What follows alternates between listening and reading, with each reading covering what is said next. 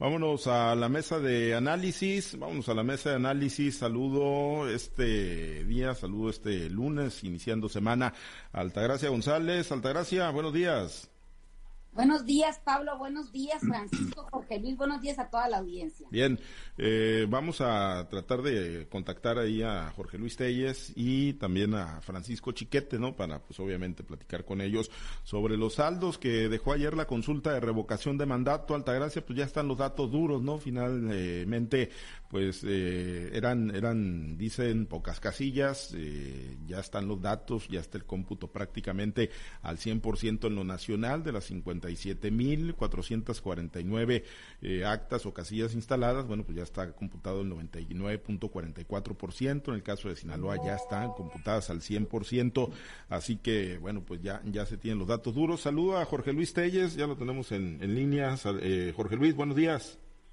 Sí, buenos días, Pablo César, muy buenos días, Altagracia, buenos días, Francisco Chiquete, un gusto saludarlos a todos. Gracias, pues platicábamos, eh, Jorge Luis, ahí nada más como preámbulo de que, bueno, pues ya están los datos, ¿no? Relativamente rápido, a diferencia de los procesos eh, tradicionales, de los procesos electorales, en este caso de la consulta de revocación de mandato, pues ya, ya tenemos prácticamente computado el 100% eh, y ya se sabe, pues obviamente, pues cuáles son los votos, cómo quedaron, 15 millones 84 mil personas ciudadanos mexicanos votaron porque se mantenga Andrés Manuel López Obrador en la presidencia, poco más de un millón de ciudadanos dijeron que se le revoque el mandato, muy lejos del 40% que se requeriría eh, que se requería de participación para que fuera vinculatoria, 17.68% la, la participación ciudadana.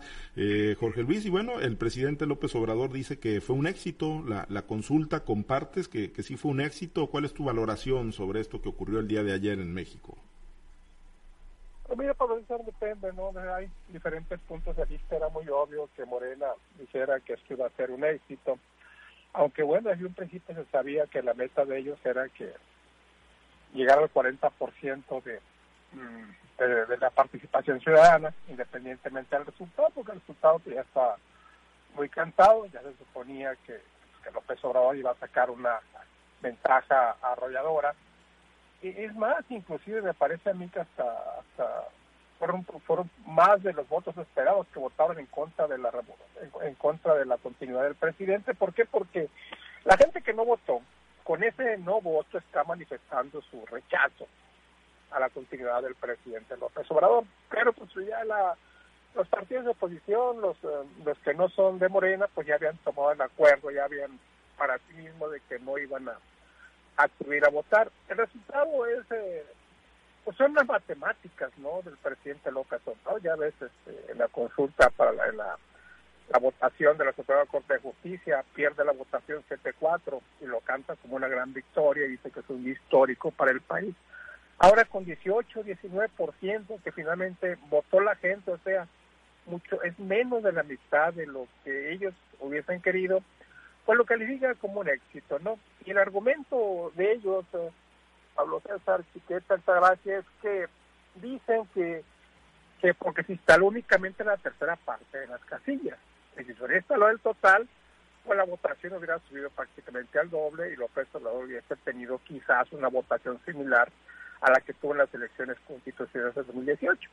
Lo que no es, lo que no es totalmente cierto, ¿no? ¿Por qué? Porque esto es como el béisbol, cuando se va a hacer corredor, no tocan la bola y viene hit, dice no, aquí estuvieron empatados, porque con este hit hubiera empató el, empató el juego. O sea, él hubiera, no existe, ¿no? Es, fue muy evidente el acarreo de votos, la coacción para que los burócratas, la gente de las dependencias oficiales saliera a votar, una campaña que se hizo violando toda, toda, todo tipo de ley electoral, entonces, eh, ni aún con eso, pues, pudieron llegar al 40% que se estimaban y quedan muy por debajo. Puede ser, como el presidente lo dijo, fue un éxito. ¿Por qué? Porque aún con la tercera parte de las casillas tuvo esa votación. Pero ¿quién te garantiza que si se hubiera puesto la mitad de las casillas o las terceras partes o el total de las casillas que operan en el 2018, la votación en porcentaje se hubiera sido diferente? Pues nadie lo puede garantizar, ¿no? Lo que está muy claro es que se estaba luchando, se estaba trabajando para que se tuviera el 40% de la participación y no se tuvo, no se tuvo ni la. Entonces, desde ese punto de vista, pues yo no sé cómo, cómo se le puede cómo se le puede manejar que esto fue un éxito, ¿no? Es lo mismo que maneja por la gente de la oposición. La gente de la oposición al presidente dice que esto fue un, esto fue un verdadero fracaso para Morena. Los puntos de vista, los criterios son muy encontrados y nunca vamos a encontrar coincidencia en política. Así son las cosas, cada quien ve las cosas a como le conviene, Pablo. Sí, sí, sí, el vaso medio lleno o el vaso medio vacío, ¿no? Depende de dónde se, se vean, desde la perspectiva que estén o del bando en el que estén, ¿no? En este México tan polarizado, chiquete, pero bueno, con, con estos resultados, eh, porque digo, a mí sí se me hace un despropósito, ¿no? Lo, lo que de repente están intentando algunos morenistas de decir, ah, es que estos 15 millones hay que multiplicarlos por tres porque se instalaron las terceras partes y hubiera sacado no 30, 45 millones de votos el presidente. Me ha tocado escuchar algunas expresiones en ese, en ese sentido o con ese sin sentido chiquete, pero bueno, fue un fracaso, fue un éxito para, para Morena, ¿no? Y para el presidente esto y obviamente pues también la valoración sobre la, oposición. me parece que fue un fracaso menor del que se esperaba. La verdad es que al principio todo indicaba una ausencia total de la gente en las casillas pero bueno, esta capacidad de movilización, de acarreo que tiene Morena, que por cierto costó tres vidas desgraciadamente en la Sierra de Chiapas, donde un autobús de, acarreados se desbarrancó, murieron tres personas, hay varios heridos todavía luchando por sus vidas. Y, esto pues hizo que, que, cambiaran las cosas, que pasara del 5 o 7% que se preveía en un principio pues a este 18, que ya es muchísimo, muchísimo más de lo que se debiera. Yo estoy convencido de que si se hubiesen puesto las casillas completas, no habría crecido mucho más la participación. Creo que Morena conoció su capacidad de movilización, de acarreo, de influencia sobre el electorado. Hicieron un esfuerzo increíble, inusitado.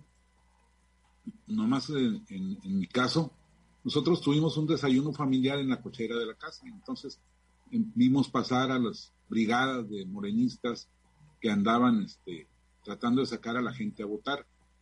No menos de siete llegaron grupos, llegaron a convencernos, de tratar de convencernos de que fuéramos a votar.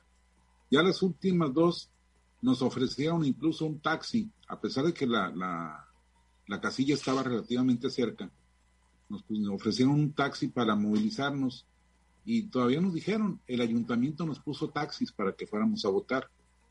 Y eran trabajadores del, ayuntamiento, trabajadores de, los siervos de la nación y, beneficiarios o activos de Morena. Entonces, este fue un, una, un uso descarado de los recursos sin precedentes que nos indica que a pesar de todo esto, pues no son considerados como para ganar una elección en los términos en que ellos lo, pretenden. Yo creo que de todos modos siguen al, frente, por supuesto, de las expectativas electorales, pero no, no es para tanto. El propio presidente tuvo que basar su noción de éxito en una comparación, pues absurda. Dice esta mañana el presidente que hoy sacó más votos que cuando fue candidato a la presidencia en el 2006. ¿Cuál es el punto de la referencia? ¿Por qué hablar del 2006 en el 2022 cuando ya hubo otra elección presidencial en la que él participó en 2012 y obtuvo 12 millones de votos? Cuando él habló, eh, eh, digo, participó en la elección del 18 y la ganó con 30 millones de votos. Cuando su partido tuvo 17 millones de votos el año pasado a nivel nacional en las elecciones legislativas pues es porque no alcanzaron, no tienen de qué agarrarse para sostener esa, esa versión de éxito. Fue un fracaso menos doloroso del que se había previsto, pero efectivamente, yo creo que ellos mismos sabían que no iban a alcanzar los 20 millones de votos, pero digo los 40 millones de votos o los, el 40% de la, de la votación, pero sí aspiraban por lo menos a 20 millones, esa era su meta y no la alcanzaron. Quedaron con 15 millones y fracción de manera que no, no tuvieron la capacidad que ellos creían para mover a la gente. Es una, una lección que debe entender Morena, que a lo mejor pues tiene razón en querernos engañar con los números y con las comparaciones, pero que para dentro de ellos mismos debe ser muy importante asimilar la realidad de, esta, de esta experiencia. Y también para los partidos de oposición, que estaban confiados en que la gente no iba a ir y, no contaron con la capacidad de movilización y con el descaro de, de, Morena y del gobierno federal y los gobiernos estatales y municipales para meterle recursos que no son de ellos a una movilización de esta naturaleza.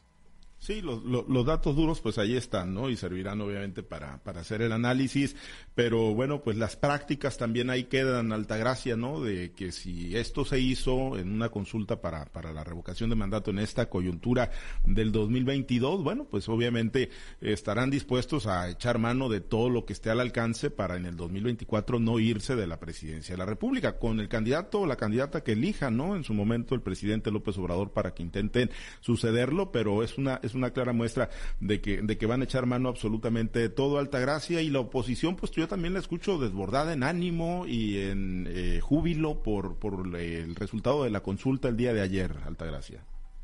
Mira, creo que el ejercicio que se vivió ayer fue realmente como unas vencidas entre la, lo que es el, partido del presidente, el mismo presidente, y, y, finalmente la oposición, ¿no? Este, esta guerra de números de si, si hubieran instalado eh, el 100% de las casillas que se instalaron en el 2018, que si el, el resultado que se obtuvo, creo que eh, esto realmente nos deja como una enseñanza para todos, ¿no? Quizá es una lección para Morena, pero también es una lección para la oposición a la cual le abre la oportunidad de que si puede, de que trabajando juntos, unidos y presentando un buen proyecto a la sociedad, quizá es muy probable que se pueda acercar en números a, esta, a esta votación que tuvo eh, el día de ayer el partido del presidente. Ahora, es muy importante reconocer que hay estados de la República que le refrendaron en, la, en cantidad de votos, aún con, lo, con, lo, con las pocas casillas que se instalaron, le refrendaron una, un apoyo incondicional al presidente, entre ellos el estado de Sinaloa.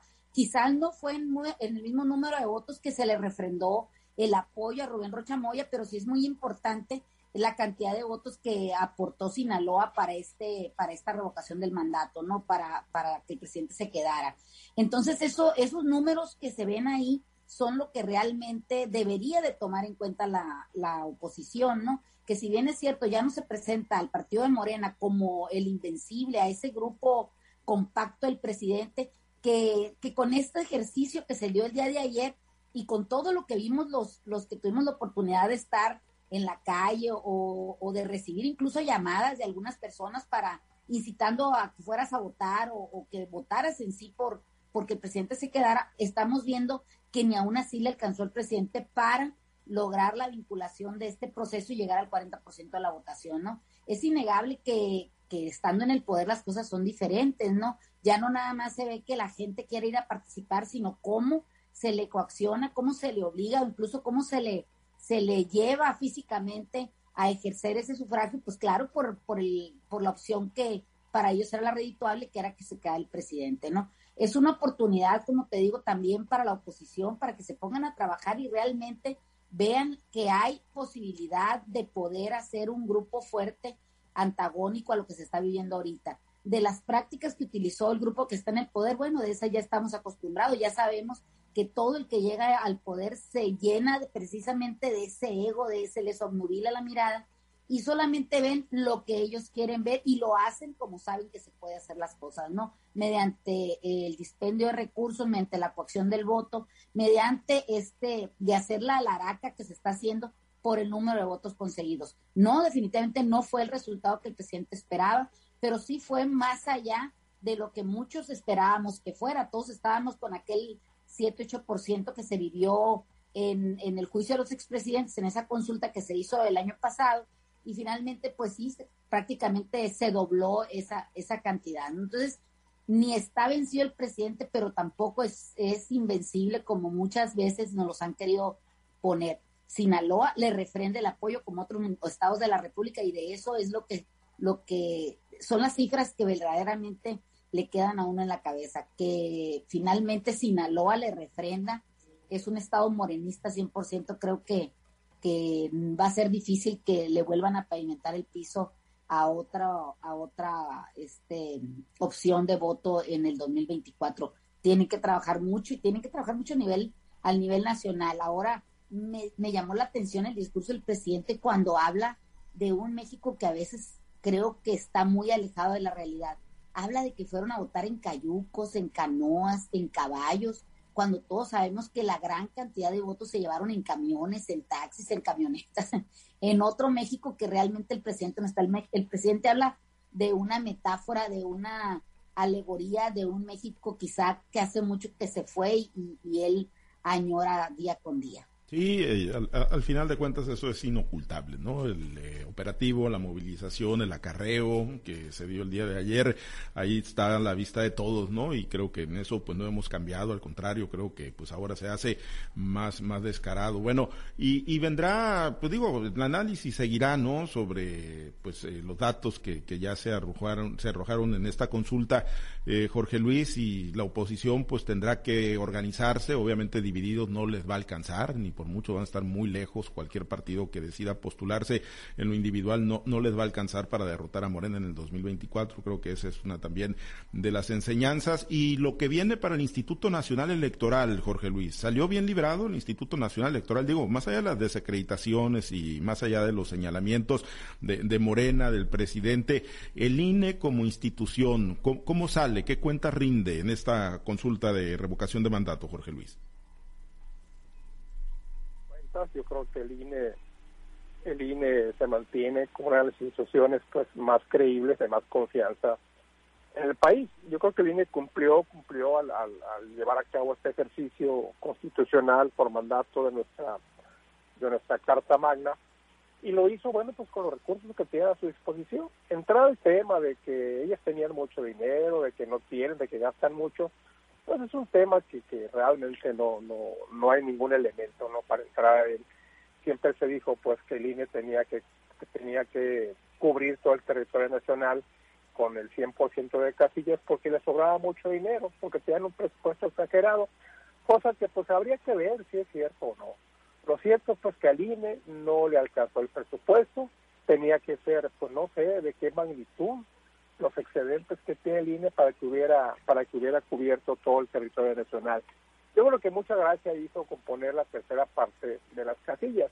Yo coincido mucho con la opinión de Chiquete en el sentido de que si se hubiera puesto el total, eh, el porcentaje el porcentaje este hubiera hubiera ascendido. ¿Por qué? Porque aún con la tercera parte de las casillas pues se compactaron con las facilidades que dio Morena para que la gente fuera a votar, pues yo creo que fueron a votar la mayoría de las gentes que iban a votar, que iban a votar por Morena. Se abstuvieron, se abstuvieron de votar los que evidentemente iban a votar en contra del presidente. ¿Por qué? Porque nunca, nunca consideraron como confiable este ejercicio porque se puso en manos del Estado con toda la buena voluntad del INE. Yo creo que sale bien librado el INE, va a seguir obviamente la, eh, la ofensiva. ¿Por qué? Porque el presidente ya se le metió la idea entre ceja y ceja de tumbar al INE y va a seguir adelante. Y esto va a ser un muy buen pretexto, decir que, que únicamente se tuvo el 19% de la, de la participación ciudadana, cuando se hubiera, se hubiera alcanzado fácilmente el 40% con las cuentas que ellos hacen, si se hubiera puesto la totalidad del territorio nacional. Como tú dijiste, el chiquete no sé quién lo dijo, ellos van a multiplicar por tres esa votación diciendo, pues esto lo tuvimos en la tercera parte de las casillas, y se ponen todas y hemos tenido, ¿qué? Pues casi 45, 45 millones de votos. Esa cuenta van a sacar y sobre esa base van a seguir las rotaciones con Teline, que va a tener que resistir. ¿Por qué? Porque es una institución de la, te digo, de las que tienen más credibilidad en el país y van a tener que aguantar la embestida y bueno, pues este, seguir adelante porque vienen las elecciones ahora de 2022, 2023 y la madre de todas las elecciones que será la de 2024. Sí, eh, sale, sale bien fortalecido Chiquete Line ante esta pues embestida que, que ya viene, ¿no? Y que seguramente tratará de materializarla el presidente López Obrador y Morena. Yo creo que sí. El hecho de haber sacado adelante sin conflictos una consulta tan irregular, tan dificultosa como esta, con toda la intervención tan descarada del gobierno mexicano, sí, sí le da a línea una, un crédito importante. Creo que no existe un solo elemento que pueda usar eh, al, al, pueblo contra el INE, que el presidente pueda usar para justificar esta, esta embestida que se está planteando. Pero bueno, todo depende de los partidos de oposición. Si se mantienen firmes, no podría pasar una reforma constitucional que deforme la estructura actual del INE. Si empiezan a dividirse y a, votar cada quien por su lado, pues sí, el presidente va a conseguir ese propósito, pero en a nivel popular yo creo que no hay elementos para que el presidente alcance a convencer a la sociedad. Ahora, pues lo que viene es la, reforma eléctrica, que ya se, este, se, estableció que será en esta misma semana, y, y me llamó mucho la atención hoy el presidente reclamándole al dirigente del PRI que esté dándole línea a los diputados. Eso es ilegal, dijo. Eh, los diputados deben ser independientes, deben votar cada quien por su, por su criterio, deben representar al pueblo y no a los partidos. Pero lo dice el hombre que a la hora de presentar su reforma eléctrica, advirtió que no le cambiara ni una sola coma. Y entonces, ¿con qué cara viene a reclamarle al PRI? Que sí es cierto, efectivamente, es indebido que los partidos les digan a sus, a sus diputados cómo votar y hasta los amenacen con expulsarlos si votan de manera distinta. Los diputados deben votar libremente, pero, pero ¿con qué cara lo dice el presidente que a cada vez que pone en, a discusión una, una reforma que a él le interesa, advierte que no se debe cambiar ni una sola coma y no se le cambia ni una sola coma. Entonces, pues es, eso distorsiona, por supuesto, el debate nacional, pero así es como se ha gobernado. Pues sí, lamentablemente así así es eh, y efectivamente está el tema este de la reforma eléctrica, de la reforma energética que pues ahora pues a, ese, hacia ese tema vamos, ¿no? Por supuesto en, en eh, la agenda nacional Altagracia, pero bueno, para concluir esto de la revocación de mandato fortalecido el Instituto Nacional Electoral, ¿tenemos INE para rato en nuestro país? Bueno, yo creo que si el INE se sigue manteniendo con la firmeza con la que se ha mantenido, siempre acatando la, lo, que es su normatividad y mostrándole a la ciudadanía lo que, lo que es su leal saber y entender, entonces creo que se va a seguir manteniendo. La investigación del presidente va a seguir, ya lo dijo, que va a mandar una nueva esta iniciativa para modificar la, la ley electoral, para modificar este, incluso el tema de la revocación del mandato, bajando el porcentaje entonces el presidente no va a dejar de, estar atacando o señalando todo lo que a su juicio le parezca que, el INE deba de modificar. Un INE a su modo, quizás un INE que esté incrustado de nuevo en la Secretaría de Gobernación como en antaño, en ese tiempo donde finalmente se le dañó tanto al grupo al que apoyaba eh, el, hoy presidente Andrés Manuel López Obrador y que incluso se dice que le robaron la presidencia al ingeniero Cuauhtémoc Cárdenas. O sea, eso, eso es lo que estamos viendo ahora, cómo le quieren dar reversa a lo que tanto se trabajó por la oposición en este país. Ahora, en el tema de, las líneas que se emite por parte del presidente, bueno, pues el presidente es el rey de las líneas, ya lo dice Francisco, lo hemos comentado en infinidad de veces en el, Congreso de la Unión no pasa nada si el presidente no quiere, el presidente manda, envía una iniciativa, un presupuesto, una ley de ingresos, lo que sea que mande el presidente, se avala tal y como fue enviado, no son capaces de mostrar siquiera interés por por revisar y saber si lo que está planteando el presidente realmente es lo que está beneficiando a la ciudadanía. Hoy lo tenemos y lo hemos, yo lo he señalado en muchos, en muchos foros, el tema de la reforma fiscal que es dolosa y lesiva para el sector agrícola. Está hablando ahorita ya de mandarla, ya reconoce que la ley este, de la energía eléctrica, pues la reforma de la energía eléctrica no le va a ir tan bien y que finalmente la va a tener que cambiar, pero que para eso va a enviar en contrasentido pues la ley que proteja el, el, tema del litio en México, que ahí sí puede, con, la, con la, los números de diputados que tiene, finalmente llevar a cabo esta, esta ley, ¿no? También habla de, reformar, como te dije antes, la, la, ley electoral. Entonces me parece que el presidente va a seguir modificando, va a seguir señalando, va a seguir gestionando y gestándose en el interior del palacio lo que quieren que se, que se modifique o que pase en, en, en, en lo que es San Lázaro. El presidente no, no es una persona que abandone este, rápidamente eh, el interés que tiene hacia, en, un sentido, el presidente es, es, muy tesonero, él es un poco terco y siempre recuerdo la canción del necio que le cantó Beatriz Gutiérrez eh, en, antes de que fuera el presidente, ahora ya investido de todo el poder, pues difícilmente va a ser lo que cambie, ¿no? Me parece que va, hay Andrés Manuel para rato, hay, hay toda la forma en la que él se conduce, es una forma perfectamente planeada, no da paso sin barache el presidente, entonces creo que a eso le deberían de aprender un poco los, los que están en la oposición para ver cómo debe ser un trabajo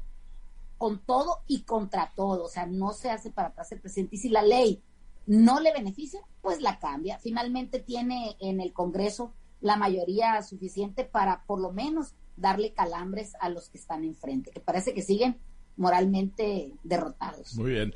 Pues ahí están, ahí están los, los saldos, seguiremos platicando desde luego y ahí está el vaso medio lleno o medio vacío según la perspectiva y del lugar de donde se le quiera observar. Gracias, Altagracia, nos despedimos.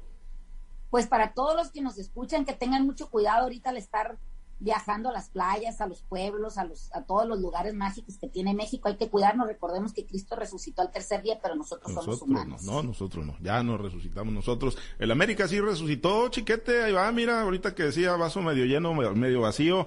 Pues ahí está pues media todavía no llega, todavía no llega ni a reclasificar. Ya, ya estamos en zona de repechaje, chiquete. Lugar 11. ¿eh? Se escucha medio mediocre el comentario, pero estamos en, después de estar en el sótano, pues, después de estar en el sótano, eh. Yo estoy viendo el vaso medio lleno, tú lo sigues viendo medio vacío. Eres muy cruel con nosotros. Pero bueno, ahí estamos en zona de repechaje y subiendo, que eso es lo mejor. Tres victorias bueno, Una buena en el deporte, la victoria de Urquidi. La victoria de Urquidi, sí, y en contraste, Jorge Luis, pues le pegan una garrotera ayer a Julito Urias. Ah, nos fue Jorge Luis, Jorge Luis. No, que es fan de, de, Julio, pues. Sí. Todos pues. nosotros, pero yo creo que más. Me dolió. ¿Lo tenemos Jorge Luis? Bueno, ya, ya se nos fue. que ya no. Le pegaron una buena garrotera el día de ayer a Julito Urias, pero Urquidi ayer Mazatleco pues salió con banderas desplegadas. Bueno, nos despedimos.